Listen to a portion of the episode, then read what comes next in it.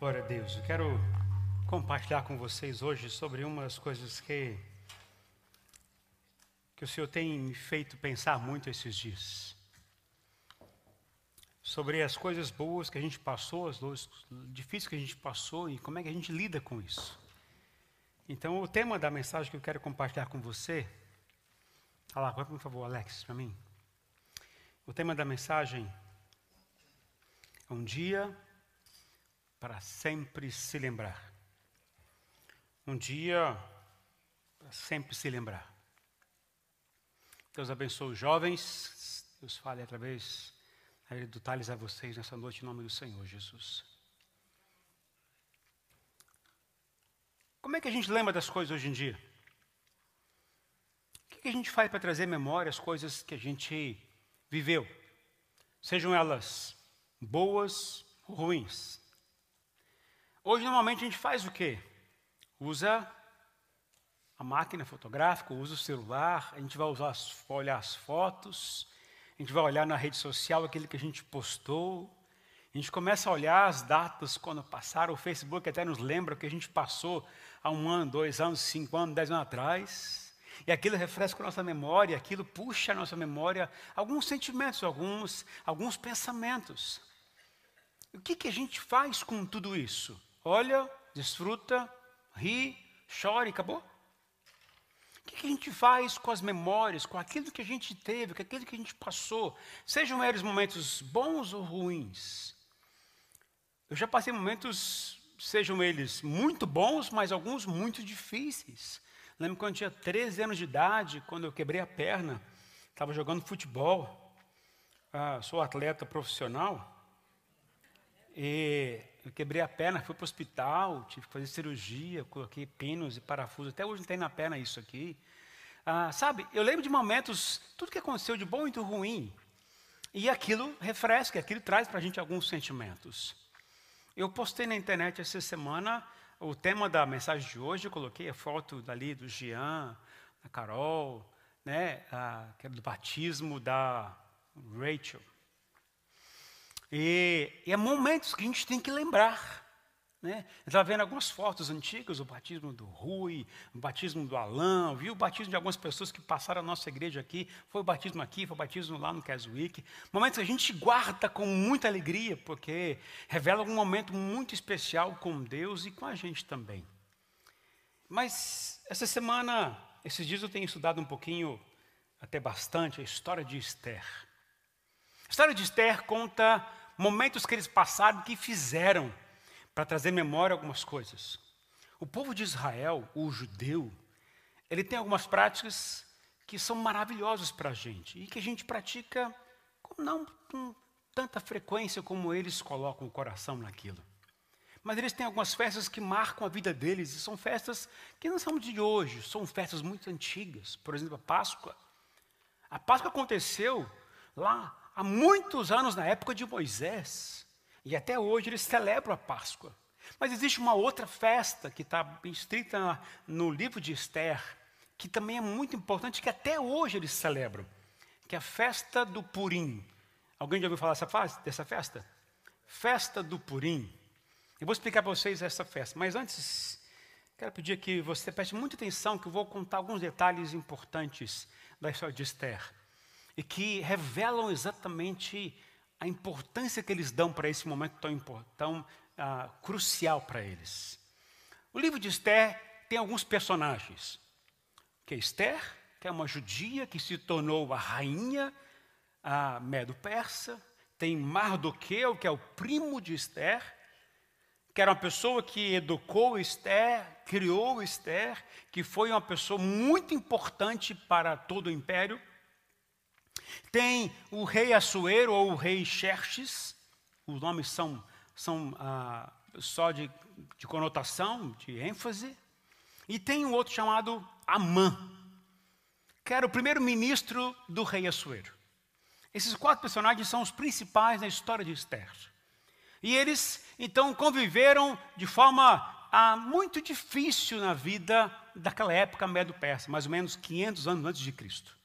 Para vocês terem uma ideia, então a rainha, a, a, a judia Esther, que antes chamava Radassa, foi escolhida para ser rei, a rainha. Então ela foi escolhida entre as mulheres para ser a rainha lá do rei, porque a, a, o rei mandou embora a rainha, não gostou da rainha e mandou ela embora. Então, e ali então ela entrou junto no palácio e ficou como rainha.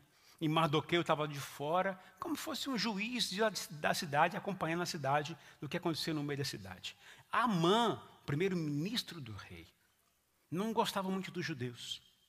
Não era uma pessoa que tinha afinidades com o povo, com outros povos que não praticavam as coisas que praticavam. E Amã conseguiu fazer um decreto. Esse decreto dizia que o rei agora tinha que assinar para a morte de todos os judeus. O Império Medo-Persa tinha mais ou menos mais de 100 ah, províncias. Então, havia milhões de judeus esparramados em todo o Império. E interessante que naquele decreto que o rei assinou, e determinava um dia que seria o dia genocídio, da morte de todos os judeus naquela época. E o dia escolhido era mais ou menos 14 de março, ou seja, no mês de Adar, que significa março, o 14 dia. Que, que significa Purim? Purim significa sorteio, escolha. Então, foi feito um Purim, ou seja, uma escolha num dia. E o dia seria o dia 14 de março, onde todos os judeus seriam mortos. E se todos tentassem revidar, seriam vistos como fugitivos ou rebeldes, iam ser mortos de uma outra forma, mas iam ser mortos. Então foi declarado o dia da morte dos judeus, 14 de março, mais ou menos 500 anos antes de Cristo. E agora você pega então uma situação onde Amã conseguiu que o rei assinasse esse decreto. A rainha dentro do palácio, que ia ser morta porque ela ia ser judia. O Mardoqueu que estava lá ajudando o povo, sendo juiz do povo na porta de, da cidade. E você vê toda a situação tramada. O povo judeu sabia do decreto assinado pelo rei. E tudo ia acabar para eles no dia 14 de março. O que, que você faria se soubesse um dia que você ia morrer? Que você faria no dia determinado que a lei ia matar você? Isso causou medo, isso causou desespero, isso causou angústia, causou pavor entre eles, porque estava chegando o dia. E uma lei assinada pelo rei é irrevogável. Era impossível de mudar essa lei. Então o que aconteceu? A história conta que Deus interviu através de Esther e de Mardoqueu, para que Deus o rei assinasse uma nova lei, dando direito ao judeu a lutar para viver. Porque a lei dizia que ninguém, que eles iam morrer sem poder lutar, sem poder reagir. Mas agora então o rei assinou uma nova lei que foi delegada ali, decretada por Mardoqueu, para que os judeus pudessem lutar e ali sobreviver. Então, essa história que a gente tem no pano de fundo, e Deus ali abençoou que nenhum judeu morreu, e todos os inimigos dos judeus foram mortos naquela época. A festa do Purim é a lembrança do livramento que Deus deu, a morte de todos os inimigos dos judeus naquela época. E até hoje eles celebram isso. Agora, sabe como é que é feita a festa de hoje? Agora, guarde bem essa historinha do que acontece até hoje. Judeus fazem o quê? Separam dois dias para essa celebração, a festa do Purim. Então, primeiramente pega o ancião, ou chega o sacerdote, a pessoa, o chefe da casa, e ele então vai ler todo o livro de Esther. Junta as crianças, junta os familiares, todo mundo, toda a patota, vem junto aqui. As crianças vêm com, com tamborim, vêm com buzina, elas vêm pronto para gritar, para espernear, para gritar no meio da, da, da, da, da leitura do livro de Esther. Enquanto tu está lendo a história de Esther, quando o homem cita o nome de Amã, nesta hora há uma gritaria, abate os tamborins, eles começam a gritar, a espernear, porque o inimigo se levantou para cair. A história continua. E toda vez que liam o nome Amã, há uma, uma gritaria enorme. Isso acontecia no primeiro dia da festa. Todo mundo se juntava para comer, mas tinha um momento da leitura da história de Esther. No segundo dia, o que, que eles faziam? Já tinham lido toda a história. Agora é a hora de celebrar a vitória que Deus deu a eles. Sabe de que maneira? Entregando presentes para eles. É como se fosse o Natal nosso onde a gente entrega presente um para o outro. Isso acontece também nas famílias, a celebração da festa do Purim. Tudo para lembrar. Agora, guarde bem essa historinha do que acontece, porque nós vamos falar muito sobre ela durante a mensagem. Ou seja, reúne a família, conta a história, eles fazem isso todos os anos. Isso aconteceu há 500 anos antes de Cristo. E até hoje é celebrado essa festa. Consegue imaginar quanto tempo? 2.500 anos. Contando todo ano a mesma história. E trazendo a compreensão de que o povo foi liberto, foi salvo por uma intervenção de Deus, usando duas pessoas, que era a rainha Esther, que era Mardoqueu. Mardoqueu se tornou o primeiro ministro, porque Amã foi morto, de uma forma muito drástica. Então, entendido a história, agora eu vou pregar para vocês esta noite. A história é das coisas mais maravilhosas dessa vida. Então, eu quero dizer para vocês o seguinte: vamos ler Esther, Esther capítulo 9 os versos 17 em diante. Esther capítulo 9, ou seja, os últimos dois capítulos, eu vou ler uma parte deles para compartilhar com vocês. Esther 9, dos versos 17 em diante. Vamos lá? Diz o seguinte: Isso aconteceu no 13 terceiro dia do mês de Adar. E no 14 quarto dia descansaram e fizeram dessa data um dia de festa e de alegria Judeus de Suzã, que era a capital do Império Medo-Persa, porém tinha se reunido no 13 terceiro e no 14 quarto dias e no 15 quinto. Descansaram e dele fizeram um dia de festa e de alegria. Por isso, os judeus que, que vivem em vilas e povoados comemoram o 14 dia do mês de Adar como um dia de festa e de alegria, um dia de troca de presentes. Madoqueu registrou esses acontecimentos e enviou cartas a todos os judeus de todas as províncias do rei Xerxes, próximas e distantes, determinando que anualmente se comemorassem o 14 e o 15 dia do mês de Adar, pois nesses dias os judeus livraram-se dos seus inimigos. Nesse mês, a sua tristeza tornou-se em alegria e o seu pranto num dia de festa Escreveu-lhes dizendo que comemorassem aquelas datas como dias de festa e de alegria, de troca de presentes e de ofertas aos pobres. E assim os judeus adorar, adotaram como costume aquela comemoração, conforme que o que Mardoqueu lhes tinha ordenado por escrito. Pois Amã, filho do Agadita, Emadata, o inimigo de todos os judeus, tinha tramado contra eles para destruí-los e tinha lançado pur, isto é, a sorte para a ruína e a destruição deles. Mas quando isso chegou ao conhecimento do rei, ele deu ordens escritas para que o plano maligno de Amã contra os judeus se voltasse contra a sua própria cabeça e para que ele e seus filhos fossem enforcados. Por isso, aqueles dias foram chamados Purim, da palavra pur, considerando tudo o que tinha, tudo estava escrito nessa carta, o que tinham visto e o que tinha acontecido. Os judeus decidiram estabelecer o costume de que eles e os seus descendentes e todos os que se tornassem judeus não deixariam de comemorar anualmente esses dois dias, na forma prescrita e na data certa. Esses dias seriam lembrados e comemorados em cada família, de cada geração, em cada província e em cada cidade, e jamais deveriam deixar de ser comemorados pelos judeus. E os seus descendentes jamais deveriam esquecer-se de tais dias. Então a rainha Esther, filha de Abiaio, e o judeu Mardoqueu escreveram com toda autoridade uma segunda carta para confirmar a primeira acerca do Purim. Mardoqueu enviou cartas a todos os judeus dos 127, das 127 províncias do Império de Xerxes, desejando-lhes paz e segurança, e confirmando que os dias de Purim deveriam ser comemorados nas datas determinadas conforme o judeu Mardoqueu e a rainha Esther tinham decretado, estabelecido para si mesmos.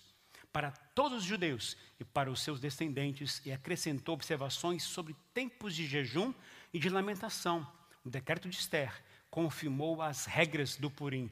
E isso foi escrito nos registros, os registros. O rei Xerxes impôs tributos a todo o império, até sobre as distantes regiões costeiras, Todos os seus atos de força e de poder e o relato completo da grandeza de Mardoqueu, a quem o rei dera autoridade, estão registrados no livro das crônicas dos reis da Média e da Pérsia. O judeu Mardoqueu foi o segundo na hierarquia depois de Xerxes, do rei Xerxes. Era homem importante entre os judeus e foi muito amado por eles, pois trabalhou para o bem do seu povo e promoveu o bem-estar de todos. Uma das histórias mais lindas na palavra do Senhor é a história de Esther e o que aconteceu naquele povo. Eu quero compartilhar com vocês quatro razões ou quatro grandes motivos que devem nos levar a celebrar as vitórias que a gente recebe em Deus. Quatro grandes motivos. Primeiro grande motivo que a gente tem que celebrar ao Senhor é o fruto da vitória. O fruto da vitória. Se a gente for ler o texto, você vai perceber que existe na palavra de Deus ali várias vezes as frases dias de alegria e de festa.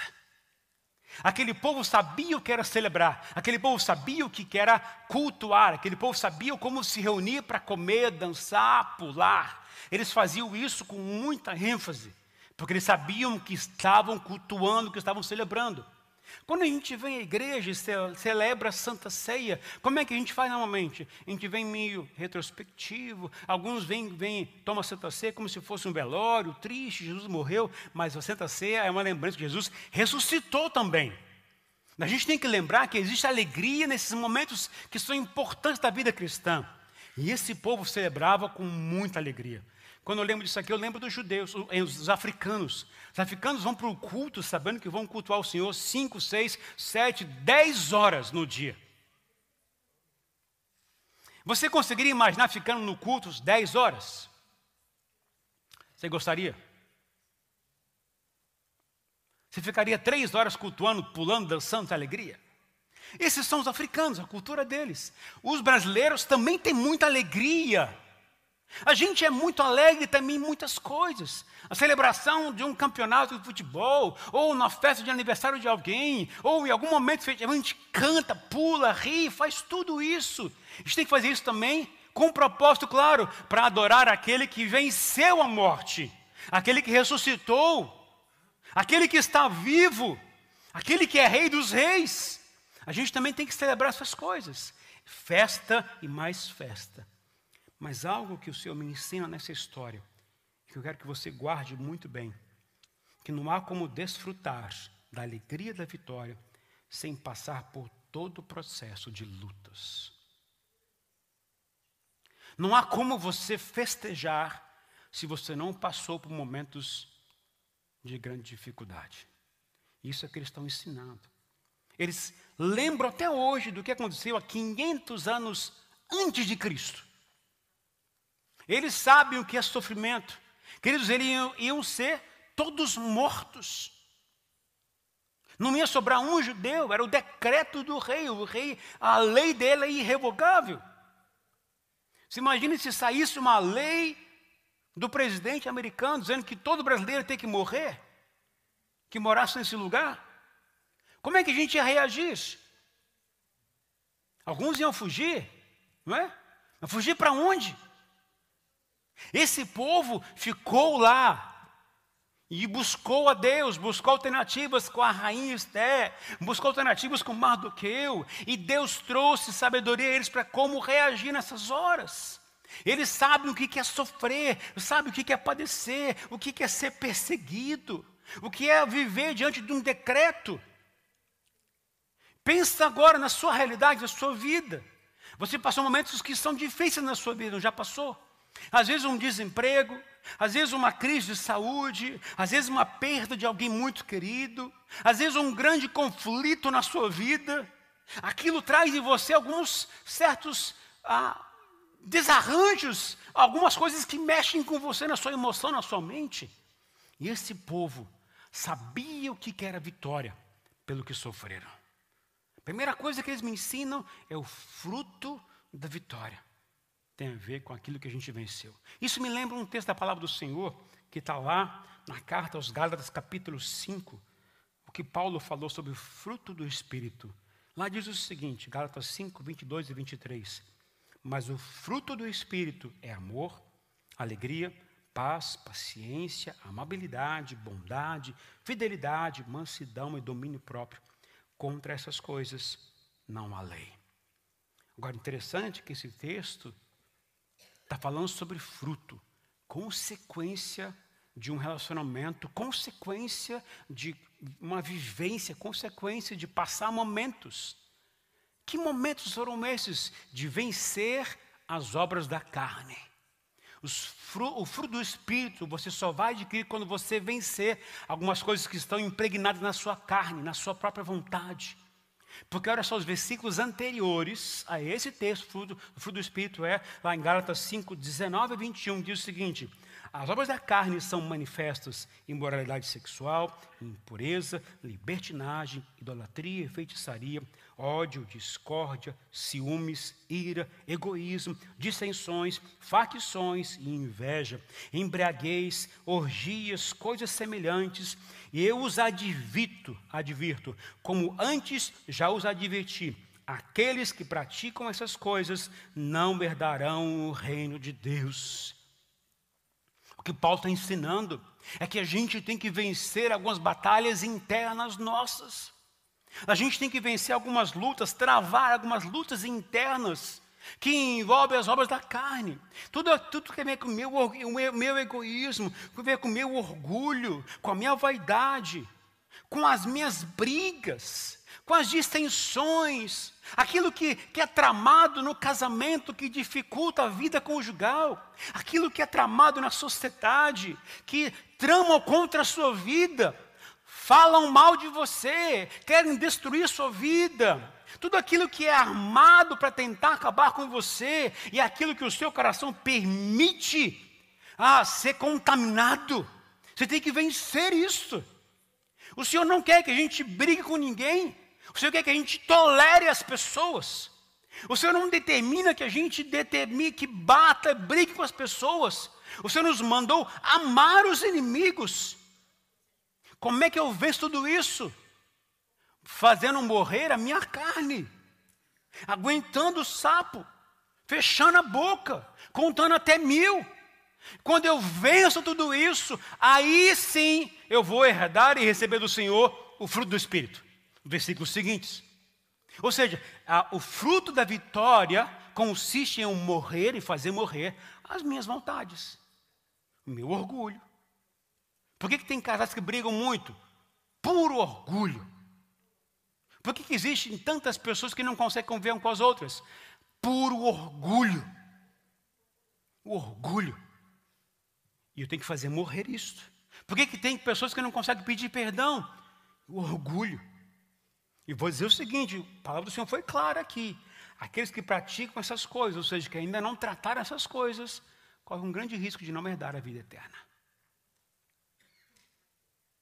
Porque só vai para o céu aquele que é perdoado, aquele que tem relacionamento com o Espírito Santo. Fruto da vitória.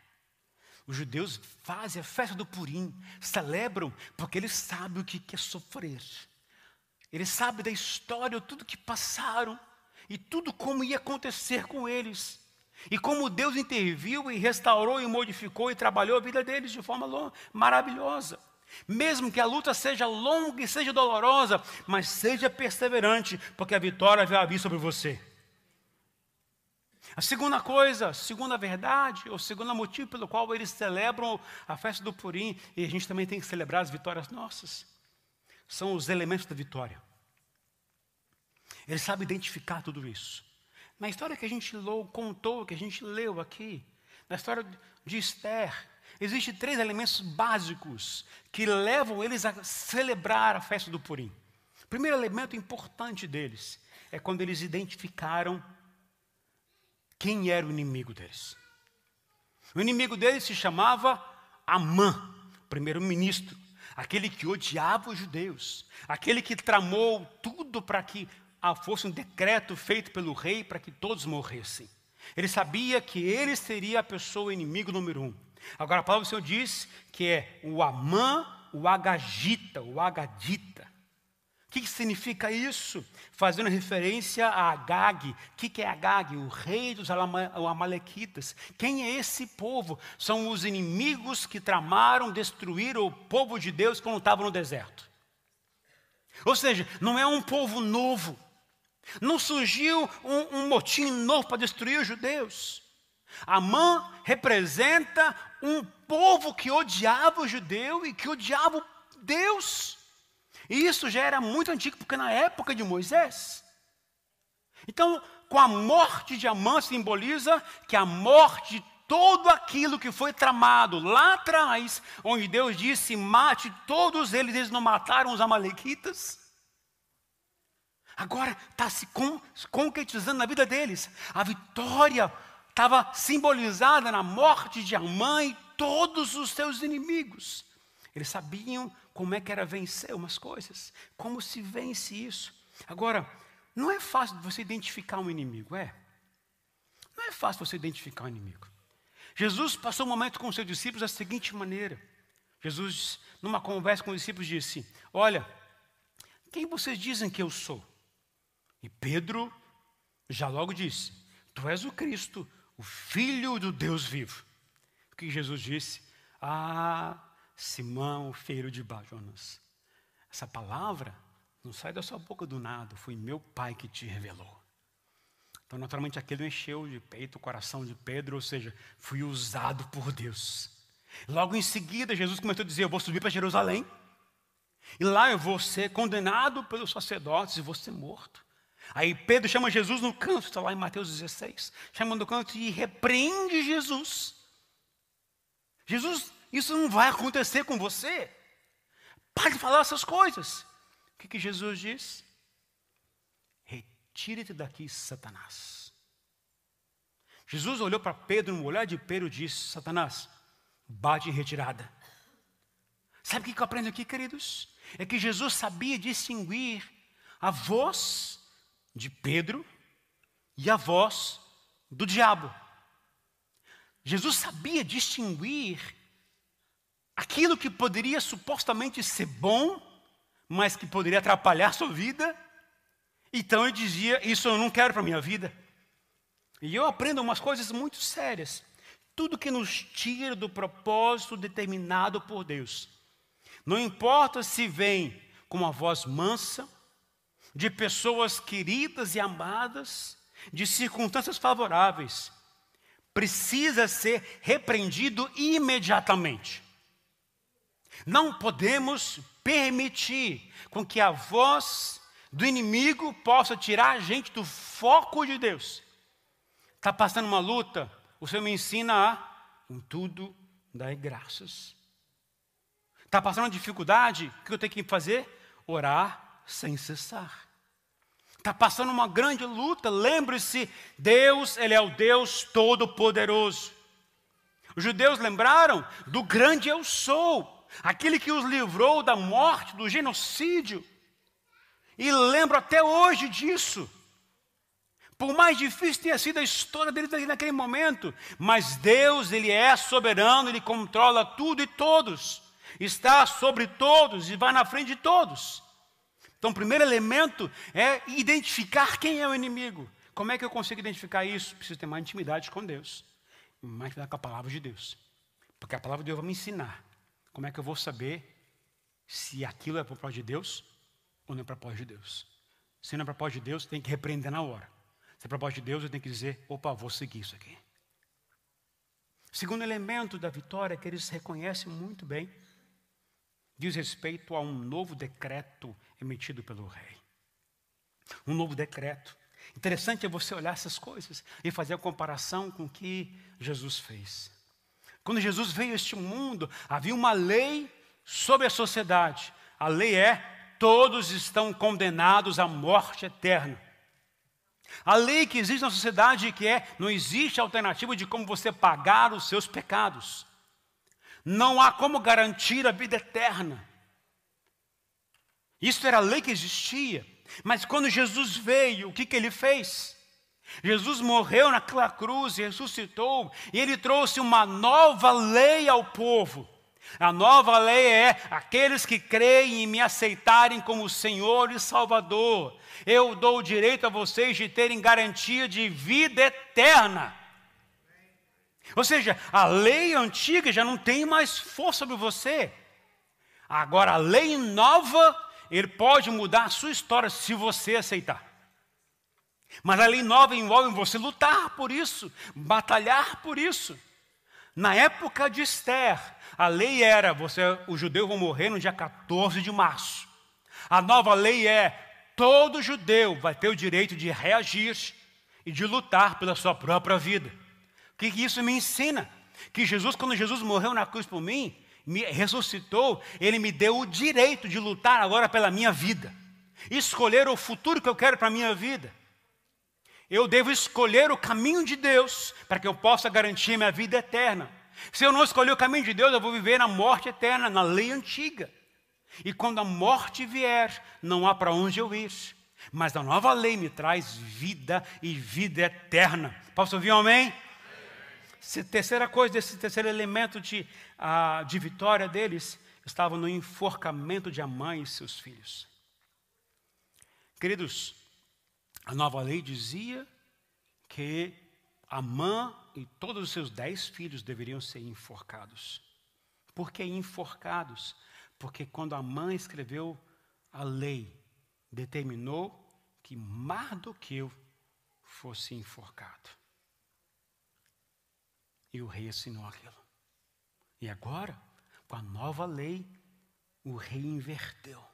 Sabe o que o rei, rei fez? Agora disse: Você que determinou como deve ser a lei, você vai sofrer por ela. Você queria que Mardoqueu fosse enforcado, agora você vai ser enforcado. Não somente você, todos os seus dez filhos vão ser enforcados. E todo o povo que era inimigo de Israel ia morrer naquele dia. Então o que aconteceu? Exatamente isso. A mão foi enforcada, os filhos foram enforcados, os inimigos foram mortos, para dizer e ensinar ao povo que há uma coisa que a gente tem que fazer para que a gente tenha concluído a nossa vitória e possamos ter o fruto do Espírito. Temos que fazer morrer, colocar lá na cruz, tudo aquilo que atrapalha a gente. A mão foi colocada na forca. Que você precisa colocar na sua forca para que você viva a vontade de Deus? O que você precisa colocar na cruz para que você viva o propósito de Deus? O que você precisa colocar lá na cruz de Jesus para que você viva o plano perfeito de Deus para você? Talvez seja o seu orgulho, talvez a sua língua, talvez a sua vaidade, talvez a sua presunção, mas isso tem que ir para a cruz assim como foi Amã em todos os seus inimigos. Terceira coisa, terceiro motivo ao qual esse povo conseguiu vencer, é o, comemorar a vitória, é a prática da celebração. E quanto mais se pratica, mais habitual se torna a gratidão e o reconhecimento. Como eu falei para vocês aqui a história, é que a família se reúne e se reúne para recontar a história de Esther. Ah, mas é chato todo ano fazer isso, mas olha, já faz isso há mais de dois mil anos. Eles celebram o que Deus fez lá atrás. Eles não esquecem de forma alguma o que foi ensinado. Sabe o que isso me traz à memória? Quando o povo saiu do Egito, passou, terra, passou pelo deserto, Ali o povo lembrava o que Deus havia feito, eles sabiam dos milagres que Deus havia trabalhado para eles, abriu o mar vermelho, mandava maná dos céus, tirou a água de rocha, Deus foi dando, conduzindo tudo durante 40 anos. E sabe o que é pior? Quando Moisés morreu, Josué assumiu a, a, liderança do povo, entrou com o povo na terra prometida e começou a conquistar toda a terra, como o Senhor disse que vocês vão conquistar tudo isso. Mas os filhos dos filhos que herdaram a vida, a, a terra prometida, sabe o que aconteceu com eles? Não se lembravam mais do que Deus havia ensinado. E se perderam. Começaram a cultuar outros deuses, começaram a assimilar outras culturas. Sabe por quê? Porque os pais não ensinaram seus filhos a manter a tradição e o costume correto. Eles perderam o foco daquilo que Deus havia ensinado a eles. Traga à memória tudo aquilo que o Senhor determinou para eles. E eles esqueceram de fazer isso. Alguns remanescentes fizeram, por isso que se lembra até hoje a festa, mas a maioria do povo se esqueceu. Os filhos, os netos nem praticavam mais isso, porque aquilo não foi passado, não foi instruído. Pensa agora nos seus filhos. Pensa agora nos seus netos. Eu quero que os meus filhos, que os meus netos, que os meus bisnetos do Senhor Jesus não voltar antes, cresçam no caminho do Senhor. O que eu tenho que fazer para isso? Inculcar a verdade deles. Eu tenho que falar a verdade para eles. Eu tenho que ensinar o caminho para eles. Eu tenho que ensinar como celebrar ao Senhor Jesus. Eu tenho que ensinar como vir à igreja e celebrar ao Senhor. Eu tenho que ensinar que vir à igreja tem que vir à igreja para cantar, pular, saltar diante de Deus. Eu tenho que ensinar que a Bíblia é o caminho, é a verdade para você conhecer a verdade de Jesus Cristo. Eu tenho que ensinar que Jesus é o caminho, a verdade a vida, que ninguém pode ir ao Pai a não ser por Jesus. Eu tenho que ensinar o que a Bíblia ensina para eles, para que eles possam ensinar aos seus filhos, para que os filhos possam ensinar aos seus filhos, e assim continue. A prática da celebração tornou o povo extremamente vitorioso. Pergunta a você: quem é o judeu hoje? Quem são os judeus hoje? Onde eles estão, dominam o lugar, não dominam? Se não dominar, eles pegam você e tiram você fora do lugar. Eles crescem, tem um, dois, três, quatro, cinco, seis, sete filhos, dez filhos. Teve um dia que eu fui com Rosane na Target, eu fiquei até assustado. Parou um casal numa van. Abriu a porta. E eu fiquei olhando.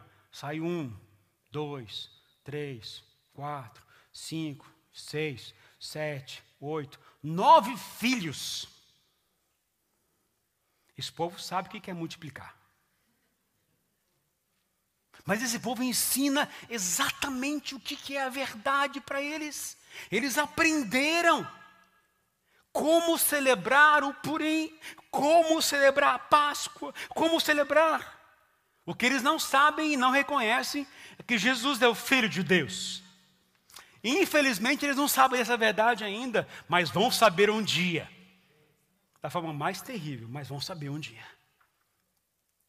Que eu e você possamos ter a prática que eles têm até hoje, de passar para os filhos, para os netos, aquilo que é muito importante, o valor do que a Bíblia ensina. E a quarta e última coisa que eu quero dizer a vocês: há um segredo nessa história.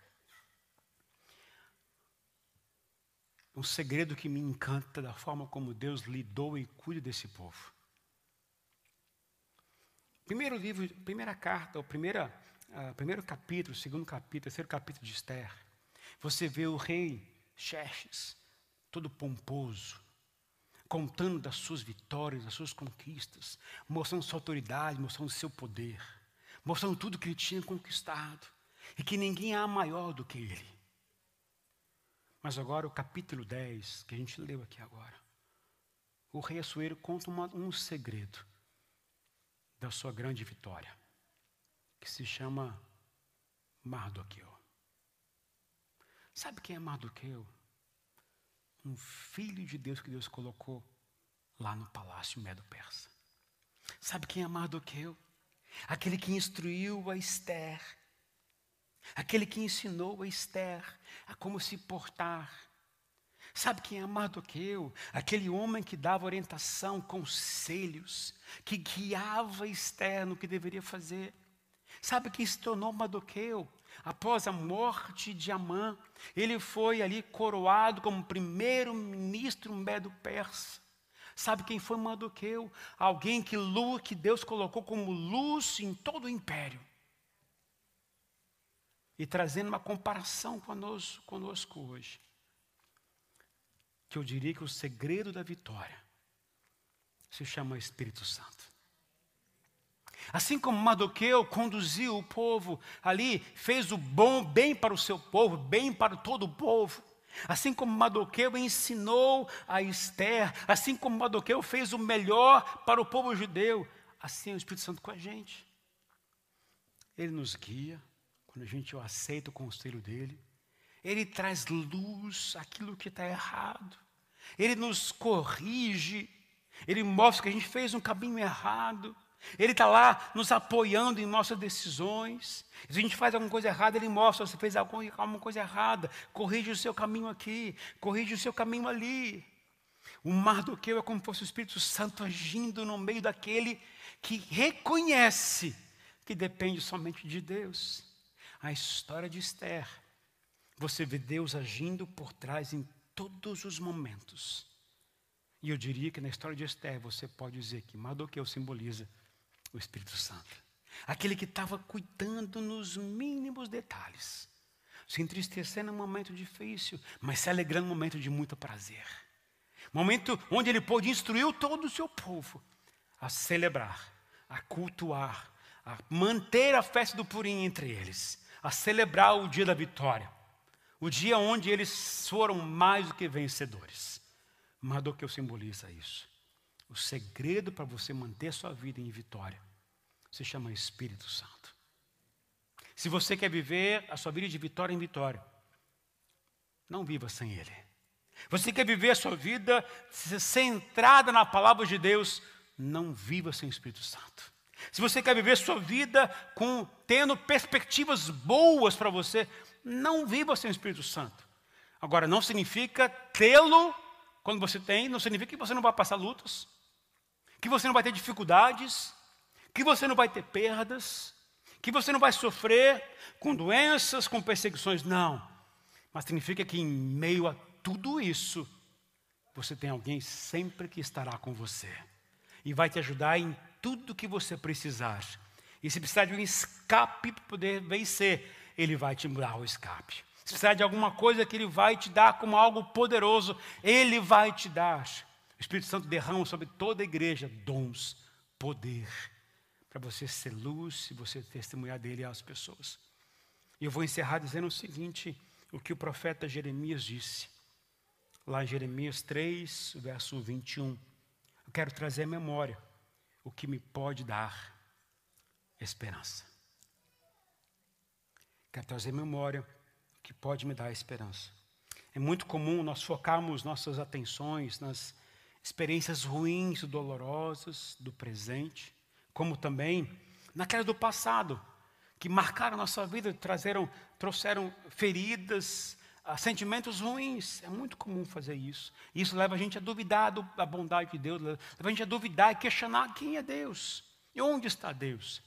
Agora, quando eu trago à memória o que o Senhor fez, não somente isso, mas quando eu, quando eu ensino meus filhos a me apoiar e se apoiar na esperança que é Deus, eu vou vencer todas as dificuldades.